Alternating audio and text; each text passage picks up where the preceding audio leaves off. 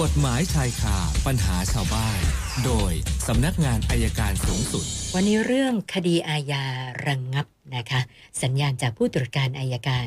สำนักงานอายการสูงสุด อาจารย์ปอระเมศวร์อินทรชุมนุมมาแล้วค่ะ สวัสดีค่ะอาจารย์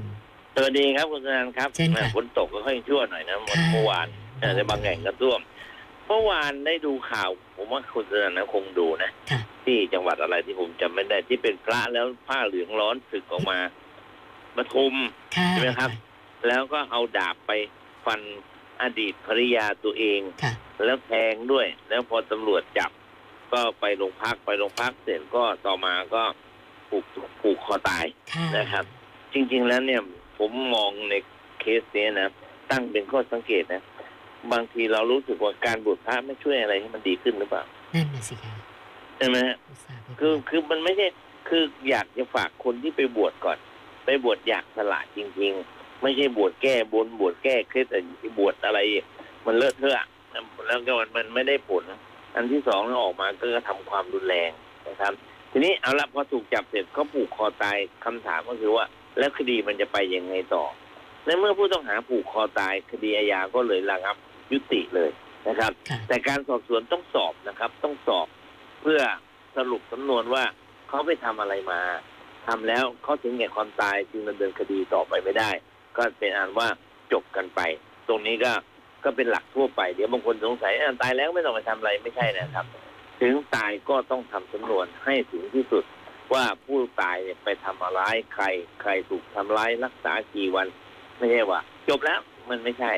นี่คือระบบการดำเนินคดีอาญาทั่วไปก็ฝากเป็นข้อคิดไว้เท่านี้นะครับ ค่ะ วันนี้คุณสนันท์มีคำถามไหมครับ เริ่มที่คุณยานพัฒน์นะคะสอบถามมาว่า อาจารย์คะการที่ปปชชี้มูลความผิดจริยธรรมอย่างร้ายแรงเนี่ย หมายความว่าบุคคลคนนั้นเนี่ยจะต้องออกจากตำแหน่งเลยหรือเปล่าอะคะ มันมันผมผมยังผมยังไม่เห็นกระบวนการที่ชัดเจน แต่ว่าผลที่สุดเนี่ย ถ้ามีการชี้อย่างนั้นนะต้องพ้นครับ ต้องพ้น ค่ะ นะครับ เพราะนี่เป็นกฎหมายใหม่ที่พูดถึงปมเอ่อจริยธรรมของนักการเมืองนะครับ ค่ะ เดี๋ยวขอเวลาไปดูรารายละเอียด เพิ่มเติมอีกนิดว่าเขามีข้อปลีกย่อยอย่างไรบ้าง แล้วเดี๋ยวพรุ่งนี้ถ้าไม่ลืมอะไรก็จะเล่าสู่กันฟังครับ ค่ะค่ะ แล้วก็ยังถามเพิ่มมาอีก 2 ข้อย่อยนะคะ คือบอกว่า ครับ แล้วระหว่างการประชุมสภาเนี่ยและจะถือว่าเป็นเอกสิทธิ์สสแบบยังไม่ต้องให้ออกอย่างนั้นได้หรือเปล่าอะคะ คือคือตอนนี้คนยังไม่ได้ชี้มาถึงที่สุดนะครับ ค่ะ เพียงแต่คล้ายๆคล้ายๆว่าเริ่มต้นมีการกล่าวหา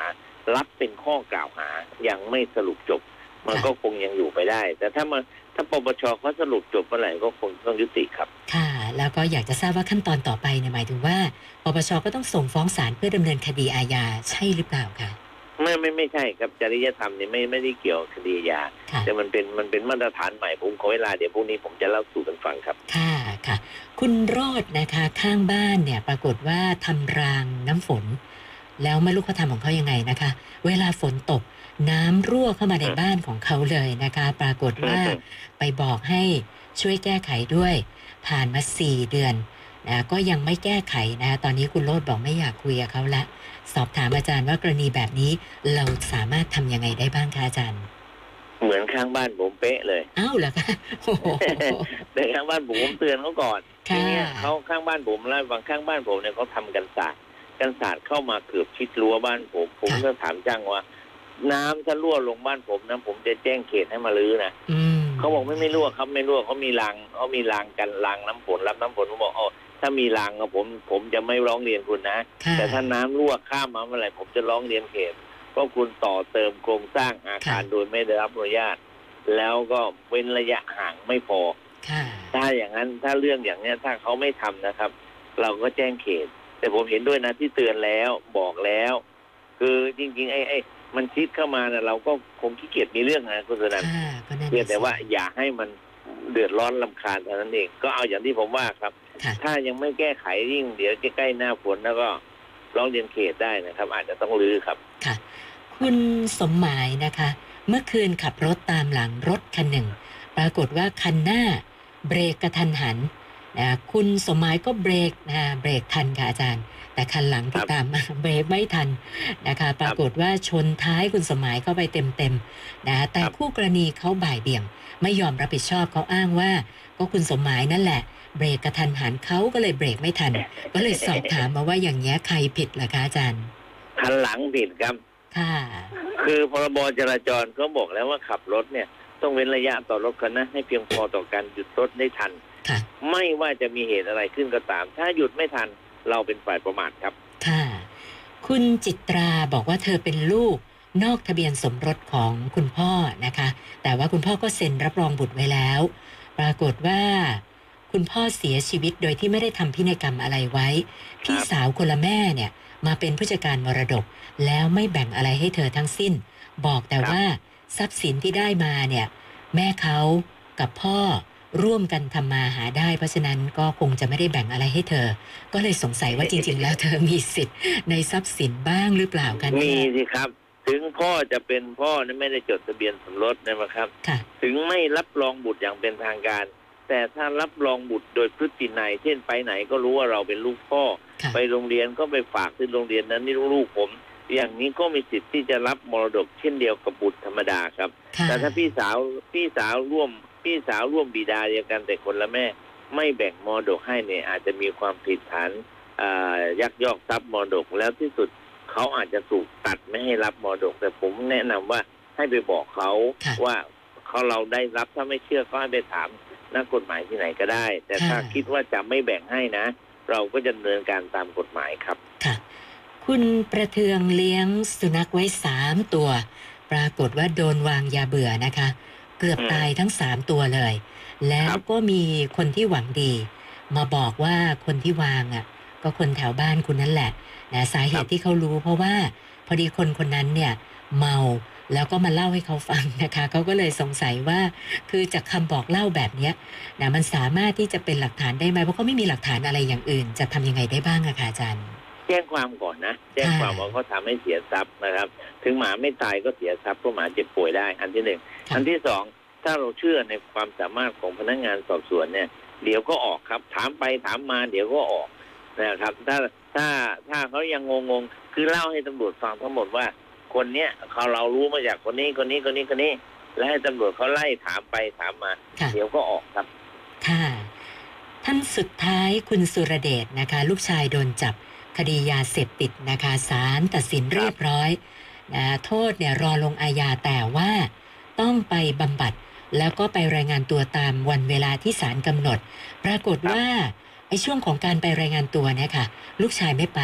ผิดนัดศาลนะคะ แล้วตอนเนี้ยก็ไม่รู้ไปอยู่ไหนติดต่อก็ไม่ได้ คุณพ่อก็เลยสงสัยว่าแล้วอย่างนี้ลูกชายจะมีความผิดยังไงบ้างคะอาจารย์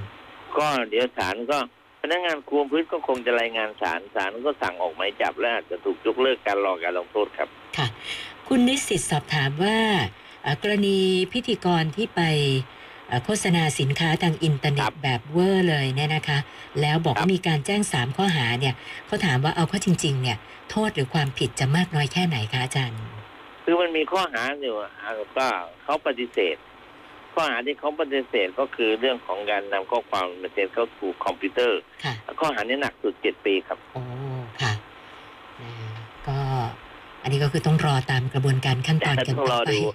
รอดู คือคือคือถ้าโฆษณาเนี่ย ค่ะ โฆษณาแล้วตั้งใจจะเอาเข้าระบบคอมพิวเตอร์เนยนะครับ ยังไงมันจังปฏิเสธมันก็ลำบากอยู่แล้วละครับ ค่ะ ยกเว้นว่าต้องพยายามรอการลงโทษ แล้วก็ขอต่อรอง รับโทษน้อยหน่อย และให้รอการลงโทษถ้าศาลลงไม่เกินหกปี รับลดกึ่งเหลือสามปีก็ยังรอการลงโทษได้ครับ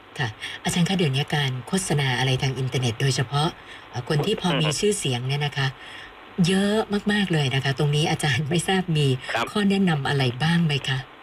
จริงๆนะผมเคยคุยกับคุณสนันหลายครั้งแล้วนะไอ้เที่ยวโม้ต่างเช่าต่างเช่าเนี่ย ค่ะ ใช่ไหม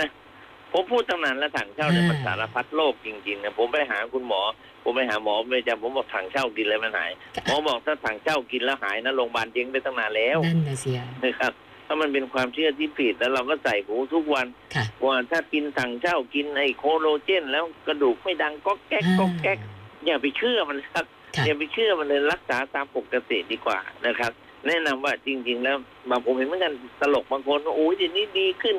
ดีขึ้นจริงหรือเปล่ายังไม่รู้อะนะผมบอกกวาดให้หมดนะครับแล้วมันจะดีขึ้นเองครับ ค่ะค่ะ เมื่อวานนี้ค้างไว้ที่ 199 วันนี้เพิ่มมาอีก 7 ก็เป็น 206คำถามค่ะ โอเคครับเอาละเดี๋ยวพรุ่งนี้คุยกันใหม่ครับ วันนี้แค่นี้ฮะสวัสดีครับ วันนี้ขอบคุณมากค่ะ สวัสดีค่ะ อาจารย์ปอระเมศวร์อินทรชุมนุมค่ะ กฎหมายชายคาปัญหาชาวบ้าน โดยสำนักงานอายการสูงสุด